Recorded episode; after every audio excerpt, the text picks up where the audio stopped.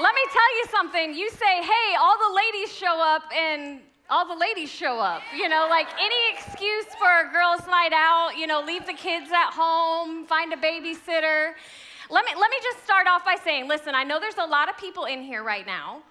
And if you, for any reason you're like, there is way too many people in here, we do have an overflow room that is streaming the service in there. So you're more than welcome to go into that overflow room if you are uncomfortable for any reason. Just want to put that out there because I know, you know, that's the real deal for a lot of people. So, how many of you guys, this is your very first she gathering? Woo! Oh my goodness, that is awesome. It's it's not very nice to ask people to raise their hand if it's the first time. So I'm sorry, we don't typically do that, but we're really excited that you guys are here, that you're joining us. If you don't know who I am, my name is Shayla. My husband, thank you. My husband TJ and I are the pastors here at Coastal Community Church, and we're just so glad that you guys are guests in our house. We're glad that you guys are here and that we can host you this evening. I hope that you guys have an incredible time here at She Gathering. Well, tonight, so every She Gathering, they say, "Hey Shayla, what do you what do you want the theme to be?" And I'm always like, "Oh gosh, this theme just kind of locks me in to all this stuff, and I got to stick to this theme, and there's like so much pressure." That goes with us, and they like gave me two words to choose from. And I'm like, oh gosh. And so I picked kind of a weird word, and the word is beloved. I know it's kind of like an old school word that's kind of like beloved or beloved, or, you know, it's kind of like Bible term, old school days, but I think it's easy for us as women to care for other people, right? To nurture other people, to give to other people, to love to other people, to serve our families, to do all of these things in serving other people. But one of the most difficult things for us to do is actually be loved. To allow people to love us and to serve us and to give some things to us. And so I think sometimes as women, we need to learn to let go and to allow ourselves to be loved, not just by the people around us, but by God, by sometimes by ourselves.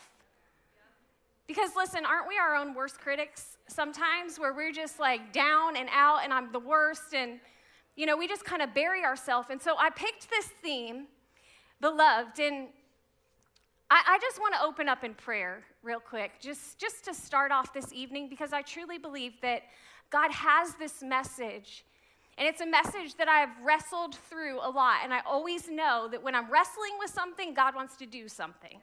And so let's just open up in prayer this evening. God, I thank you for all these incredible women that came into this place today. God, I know that you have them here for a very specific purpose. And God, I pray tonight as we begin this evening, Lord, that we would lean into what you want to say. God, that we would put aside everything that's happened this week or this day or even on the way here. God, and we would be open to being loved in this moment by you and by the women around us. So, God, we surrender this evening to you and we thank you for what you're going to do in our life. In Jesus' name, we all said, Amen. Amen. Well, one of, the, one of the things that I love about She Gathering is all the different women that come into this place.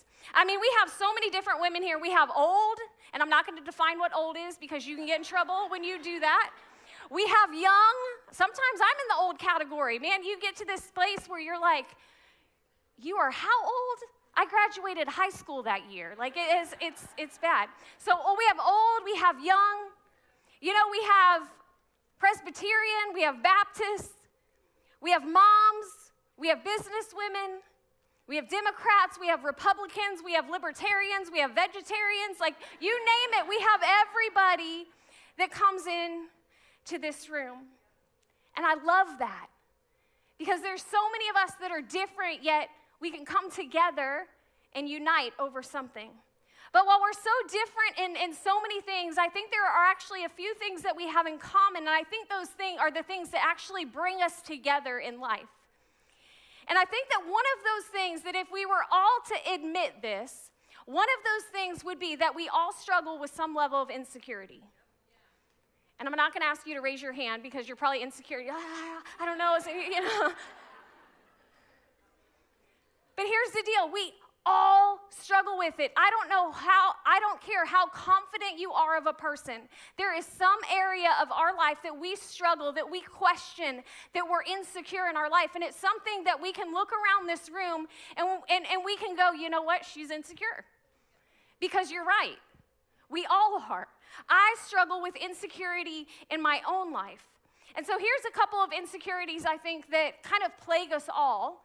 And the first one is physical insecurity. I am going to ask you to raise your hands for this one. If you could change one thing about your appearance, would you do it? Hello, Botox, you know, like whatever. If you didn't raise your hand, you are a supermodel. And I'm not going to say I don't like you because I do, but but if we could change things because we have these physical insecurities. Growing up, I was the little girl, I was a tomboy, I didn't want to wear makeup, like I, no, none of that kind of stuff. But I remember going to school and I was pale skinned and freckles. And I would go to school, and, and kids are so mean sometimes. But they're so nice too. But there was some mean kids at my school. And they, everywhere I went, they would call me freckle face. You know, and, and over time, and even though I was young, over time I like developed this complex. And as I got older, people would be like, hey, Sheila, what time is it? A hair past a freckle? I'm like, I haven't heard that one before. That's very funny. But I grow up, I, I, started growing up with this physical insecurity that, man, there was something wrong with me. There was something that was different from everybody else. And then you begin to try to cover everything up, or you try to tan your white skin, or you try, you know, like whatever there is, because there's a physical insecurity that's present in our life. We all have it. We have emotional insecurities, right? I mean, because there are days where you feel like I have it all together, and then there are your days where you feel like it's all gonna fall apart.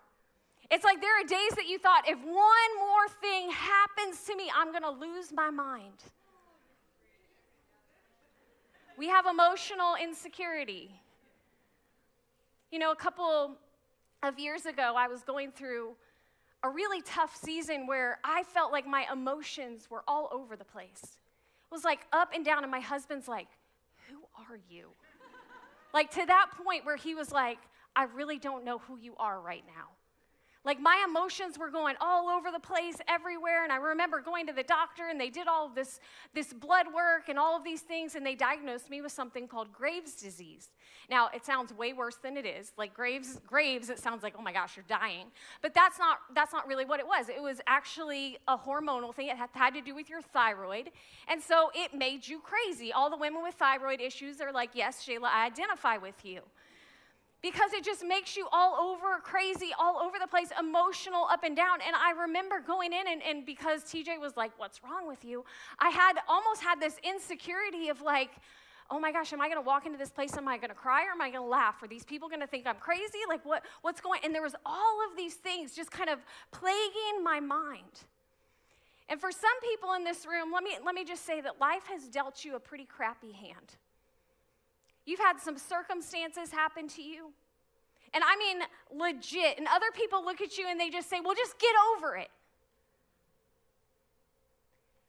And the reason that they can tell you to get over it with a lot of confidence is because they've never had to get over it.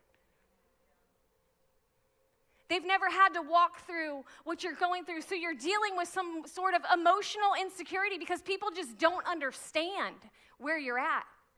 And there's these highs and there's these lows. And then there's this last one, and it's spiritual insecurity. And this one's huge because I would bet that for most of you, you are not the godliest person you know. I mean, do you know somebody godlier than, than you?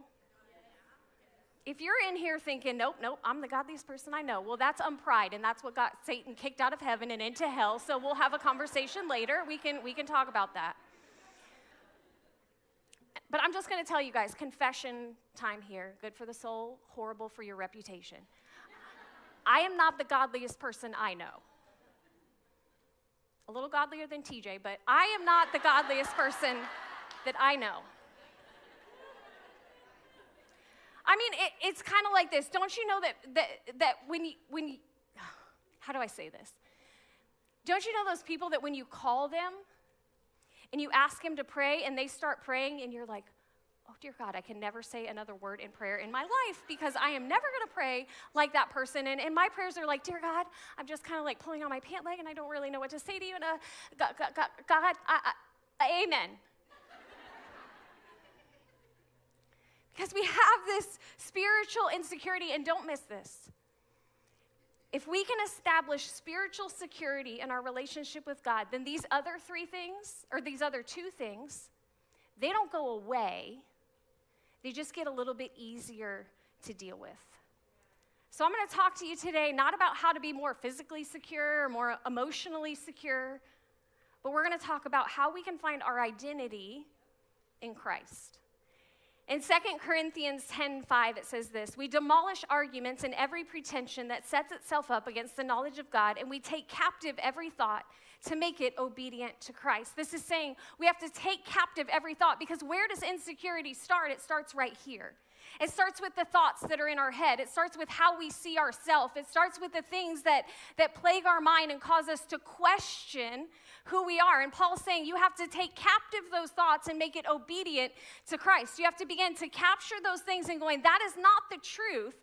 I need to align the truth of what God says about me. And so if we can get spiritually secure and to begin to take captive those thoughts, it begins to change everything. And I want to talk to you guys about a really kind of odd story for a women's event. But I want to talk to you guys about the story about a guy named Hosea. Now, the name Hosea actually means salvation. And the tor- story takes place in about 750 BC. There was a northern kingdom of Israel, there was a southern kingdom of Israel, and the northern kingdom of Israel had actually turned their back on God they were no longer interested in God. They were no longer interested in his ways. And then God sent a man named Hosea. In other words, God sent salvation to a group of people that wanted nothing to do with him. So God sends Hosea to this group of people, but God told him something really interesting before he goes on this journey. He says, Before you go, I want you to do something. I want you to get married. Like, oh gosh, that's not going to make it easier, God. Woo! So he says this in Hosea 1 2 through 3. When the Lord began to speak through Hosea, the Lord said to him, Go marry a promiscuous woman and have children with her.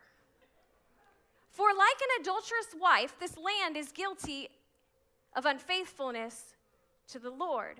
So basically, he tells Hosea, Go marry a prostitute. Like, excuse me, God, is that really you that I hear? I, I'm not sure. It says, so he marries Gomer. How would you guys like the name Gomer? Gomer, I'm not really sure. I really want that name. But here's an interesting thing. While the name Gomer is weird, the name Gomer actually means completion. So God is bringing together salvation and completion. So interesting. And what, what, it, what is so interesting when he brings these two together is that in this story, he's not only doing it, he's not only presenting this for a nation, but he's presenting it for an individual. And so it says that she conceived and bore him a son. So Gomer actually goes on and has three kids. Two of them are in question on if they're even Hosea's kids. Like he didn't even know. She was running around on him. She stepped back into prostitution. She stepped back into promiscuity. She stepped back into what she used to do. She walked away from salvation. Now, for years inside the church, I've, I've heard this, this book of Hosea preached on. And every time I'm looking at it from the perspective of Hosea, and I'm looking at this thing and I'm going, man, how great is it that God loved the people so much that He would send this guy, even though they didn't even want Him, to try to rescue them out of their pain and out of their slavery, and they needed salvation. And how amazing is it that God would send Hosea to do this? How awesome that He was able to forgive them for everything that they did, because we're going to see later that actually Gomer even, even though she hurt him, he goes back to get her. So I've always thought, what an incredible picture of forgiveness and an amazing representation of God's love. But I just want to pause for a second, and this is where God really kind of hit me in a place that I think a lot of us struggle because I think a lot of us can actually identify more with Gomer than we do Hosea. Because let me ask you a question what if we looked at this story through Gomer's eyes? She's really the person that, that fascinates me. And, and, and I, I just started thinking to myself, why would she walk away? Like she she was stuck in prostitution, she was stuck in all of this craziness in her life. God brings her this incredible man that in, loves her in spite of all of these things. And, and she gets with him and she has kids with him and it's great, but she goes back. Why would she go back? Why would she go back into that lifestyle that God had rescued her from? And here's the thing I think a lot of times it's really easy to judge people until you walk a mile in their shoes. And I think that there, again, are more of us in this room that can identify with Gomer's story. Listen to this. The Bible goes on in Hosea, and it says, The Lord said to me, This is after Gomer had left. This is after they had kids. It's after he married her. She left and goes back into prostitution. And the Lord says to him, Go show your love to your wife again. And though she is loved by another man and is an adulteress, love her as the Lord loves the Israelites, though they turn to other gods and love the sacred raisin cakes. I'm like, what is wrong with those? I love raisin toast. Like, what, what's wrong with the sacred raisin cakes? So I bought her back for 15 shekels of silver, a homer, and a lethek of barley. Then I told her, You're to live with me many days. You must not be a prostitute or be intimate with another man and I'll do the same towards you. Basically, he says to Gomer, I want you back. I don't care what you did. So it begs the question again, man, why did Gomer walk away? And I think it comes down to this thing called insecurity. Because so many of us, when we find our identity in our insecurity, it creates instability in our life. And here's, see? That is the first point. But here's how it creates instability it causes us to question everything. Have you ever been in, in something that is good? But because of your past, you're questioning, man, is, is this really, is this really gonna work out? I don't know, I've messed up too many times in the past. Is this really gonna happen? Are they really gonna like me? Is my, is my boss gonna promote me or is he just gonna see all of the things that are wrong with me? Because insecurity begins to create this instability in our life that dictates so much of our life. And what it does is it robs us of the ability to be fully present in that moment. See, Gomer, I don't think she could be fully present in that relationship with Hosea because she hadn't forgiven herself of the past, and it was robbing her from the present. See, God had brought her something so beautiful and something amazing, but she just couldn't get past her past. And so she's created this instability in her life because she couldn't accept and she couldn't live fully present in that moment because she was constantly looking back to the past. And I think God has given so many of us some incredible blessings in our life right now. But because of our past and because of our previous failures and because of the things that we've done wrong, it's creating this instability in our life because we can't be fully present in this moment, wondering and just looking over our shoulder is that thing going to come back again? And I think what we do so many times is we live our life instead of being fully present. You think about driving a car. Like, I need to be fully present when driving my car to get me to the destination that I need to go. But if I drove my car looking in the rearview mirror, what is that? It's a recipe for disaster. I'm gonna crash, I'm gonna burn. It's gonna be something that, that causes me harm but yet so many of us live our life like that. We live, we are we could be fully present in the moment, but we're constantly having this insecurity that's causing us to look behind our back.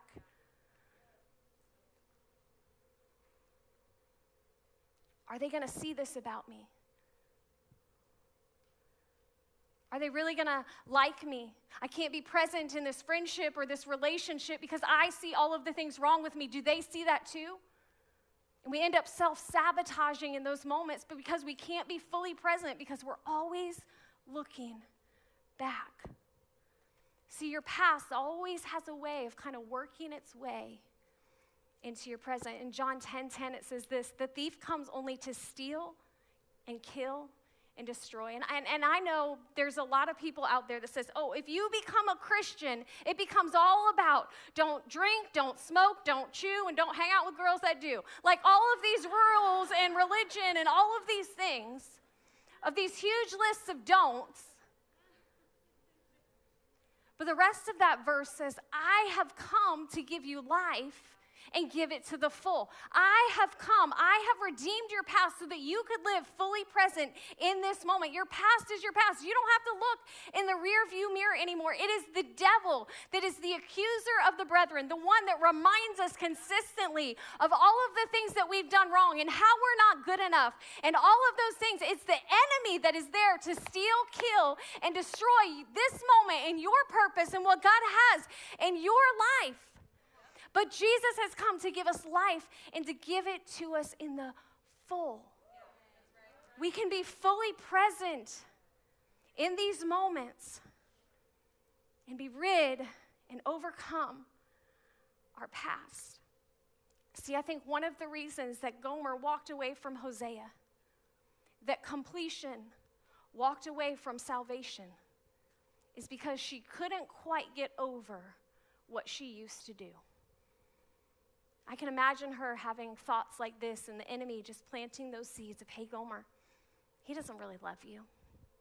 The only reason he married you is because God told him to. I mean, Gomer, let's just admit it, he could have done far better than you. Now, if we just think for a minute, I think it was thoughts like that that lured Gomer away from the life that she had with Hosea. And here's what I know the enemy is constantly trying to rob you of the purpose that's inside of you, of being fully present in these moments of your life. Have you guys ever seen that? What, what's the, the movie where the, the, it's like, hello, Clarice? Um, what? Silence of the Lambs. Why are we talking about this in church? I don't know. Anyways, the movie was always so weird to me because this lady, she goes and she sits down and she's talking to a psychopath.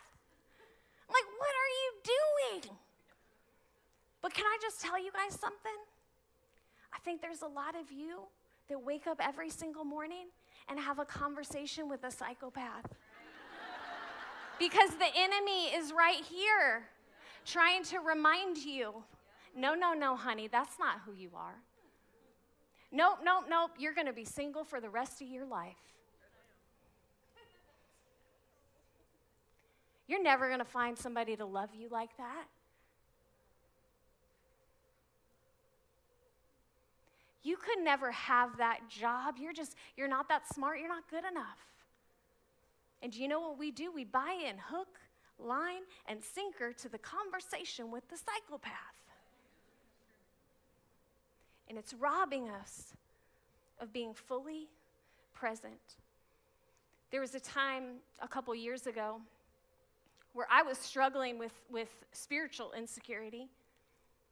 And I remember this, this moment where we were having like early morning prayer at the church, and I just kept feeling like I need to do more. I need to earn God's love. I need to, to serve more and, and give more and speak more. Whatever He asks me to do, I need to do it. And so I'm, pray- I'm in prayer and just face down before God, like, God, tell me what you need me to do to show you that I love you and that, that I want to serve you and that I want to accomplish the mission that you've placed inside of me. God, God, show me what you want me to do. Just tell me what you want me to do.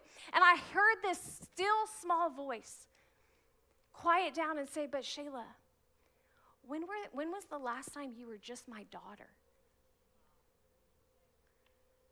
Because I had bought into this lie that it was about what I, what I did would earn that love. When really God was saying, Your identity is not tied to what you do, your identity is tied to who I say you are. And I say that you are a daughter. So, how do we move from finding our identity and insecurity to finding our identity in Christ? And the first one is this you have to recognize that you're unconditionally loved. Where's all my parents out there? Hey, you guys should be the most rowdy bunch. You have no kids in here. You're like, no, I want it silent. But let, let, me, let me just ask you something. You have kids and you love your kids, right? That, that wasn't loud enough. this isn't, this isn't gonna, you know, help my point. now, your kids, when, when they were born, you fell in love with them immediately, right? When they placed them in your arms, you were like, I love this child. They did not do anything to do, you didn't care about all that nasty stuff all over their body that you were just like, give me that kid, this brand new. Like, they didn't even wash them, and you were like, mm. and maybe they looked a little funny at first, but it didn't matter. Like, you loved them. Now, let me ask you a question. Did your kids do anything to deserve your love? Nothing. Your love for your child exploded in your heart the minute that you saw them. They didn't work real hard. It wasn't like they were born and you were like, well, let's get through kindergarten and we'll see if you can color in the lines, and then I might call you my daughter. or wait, wait, wait, wait. Let me see if I approve of your life plan and then we'll decide if I love you. But let's be honest if, if you have a kid in here, your kid spends the first two years of their life trying to get you not to love them. I mean, did your sleep increase or decrease when you had kids? I, I know all the new moms out there. I saw you walking around in the lobby, and it's like, I'm just thankful I'm here. Anybody had a kid use the bathroom on them? I mean, okay, when I was a little kid, this is total side note. I don't even know why I'm telling you this. When I was a kid, my dad, he was like throwing me up in the air and like, oh, you're so cute, Shayla. I was the fattest baby. And he's like throwing me up in the air, and I had just ate, and I threw up, and it went right in his mouth.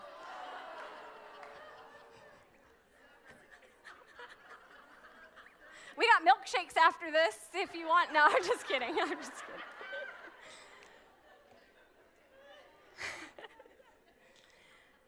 But listen, when that kid used the bathroom on you or threw up in your mouth, you weren't like, that's it, I'm done with you.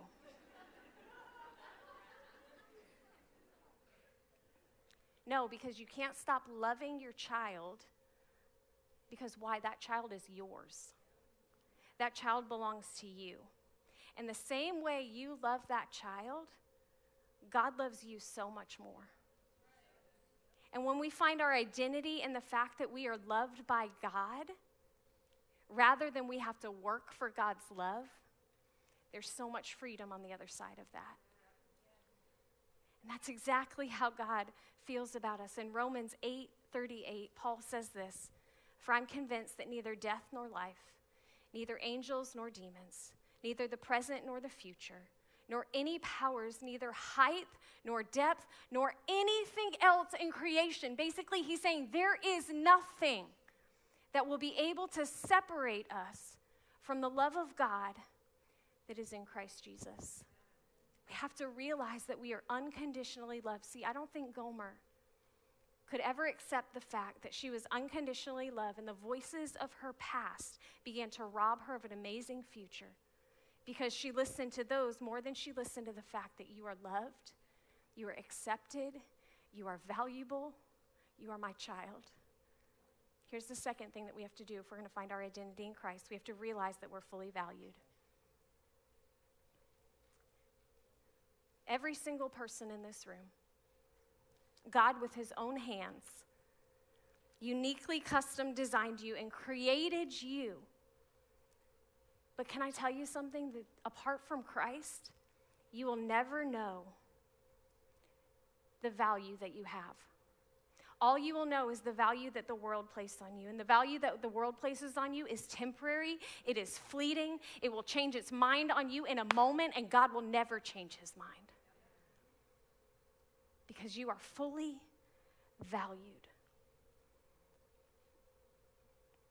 Maybe some of you guys are sh- saying, but Shayla, you don't know what I did. You don't know my past. You don't know what I've walked through in my life. You don't know the horrible things that I've done or that I've endured. Can I just tell you something? God does. And He created you anyways. Knowing that you were going to do what you were going to do in your life, He already went ahead and arranged the price to pay for it and wants you to step into identity with Him because that's the good news of the gospel. That He knows all of that but yet he's saying, I love you anyways, and I choose you. And some of you guys today, you've been living in instability of insecurity. And the enemy has been so loud in your ear, reminding of you of your past. And you don't even deserve to sit in this room tonight. You shouldn't be here. You've done all of these things. No, God doesn't love you, but let me tell you something God's love is unconditional for you. And when He created you, He created you with so much value and purpose that it was not tied to your past. Because number three is this the last thing that you have to do is receive that you are fully or completely forgiven. Let me just tell you something. When we confess our sins to God, He is faithful and just to forgive us. And God is a God of restoration, and He wants you to be loved, and He wants you to be forgiven. And you know, the Bible talks about when we ask God for forgiveness, it says when we do that, that He takes that sin and He throws it as far as the east is from the west. And it says He remembers it no more. So, what I always think about when my past is coming up against me and I'm trying to, to go to God and be like, God, I'm so sorry and this is happening again, I, I just picture God because of that verse going, What are you talking about? What are you talking about, Shayla? I don't remember any of that stuff. What, why are you bringing this up to me? Because we have a God that completely forgives us and remembers it no more. So why do we keep bringing it up and walking through it when He's already forgiven us for it? And we are set free and we can walk in that identity, not with insecurity of looking behind our back, with confidence to move forward because we have a God that wipes the slate clean. I want to close with this. There's a story about a, a teenage boy named Paco. And he and his very, very wealthy father got into a big argument, and Paco decided he was going to run away from home. And the father was absolutely crushed that this was happening. And so he begins to go out on this search for Paco, and he's looking everywhere. He's looking high, he's looking low, he's going every single place that he can go. Have you seen my son Paco? This is what he looks. Have you seen my son? And he is going everywhere looking for his son Paco. He searches high and low for five months to no avail. And one day the dad gets desperate.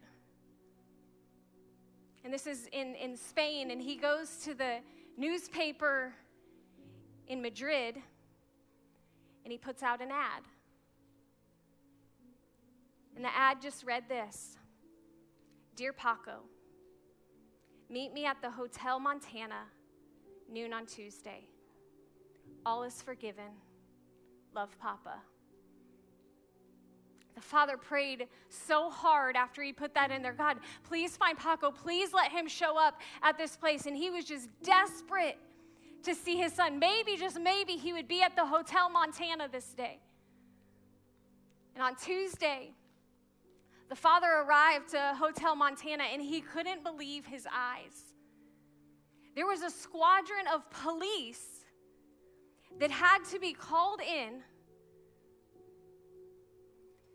to keep order because there was 800 Pacos that showed up that day that read the ad in the newspaper and hoped it was for them. 800 Pacos came to receive the forgiveness that they desperately needed. Can I just tell you, ladies, something? God has been searching high and low for you. And He wanted to meet you here tonight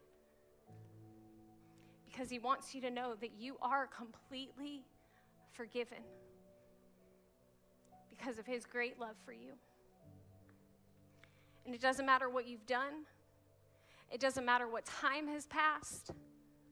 He desperately wants you to know that you are unconditionally loved, that you are fully valued, and you are completely forgiven.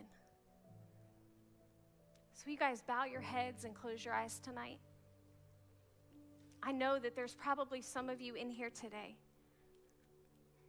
The insecurity has been plaguing your life. And you've been living your life looking in the rearview mirror. And today, it's time to accept that you're unconditionally loved, that you're fully valued, and that you're completely forgiven. That you don't have to be a slave to your past or to your insecurity, but you can find your identity in a God that loved you so much that despite all of the sin and all of the shames and all of the mistakes and all of your past, He ran after you. And just like Hosea did, He paid the price to get you back because you're worth it. And if you're out there today and you've been struggling with insecurity or And today's the day that you're saying, Shayla, I'm ready to live with my identity in Christ and to acknowledge today that I am loved, I'm valued, and I'm forgiven. And if you want to make a decision today to let go of your past, and to choose to walk forward in freedom with a relationship with God, with a new identity, I would love to be able to pray over you. So, on the count of three, I would love for you just to slip up your hand. One, two, three. Yes, I say all, all over this place. All over this place. There's too many to count right now. But, Heavenly Father, God, we thank you that you loved us so much that you would pay the ultimate price so that we could walk in freedom, so that we don't have to be a slave to our past, and so that we can be fully present in this moment and confident of who you've made us to be. So, Lord, tonight I pray for these women, God, as they surrender their life and their dependence over to you. I pray, God, that you would help them see their true identity of who you've called them to be. And it's in Jesus' name that I pray.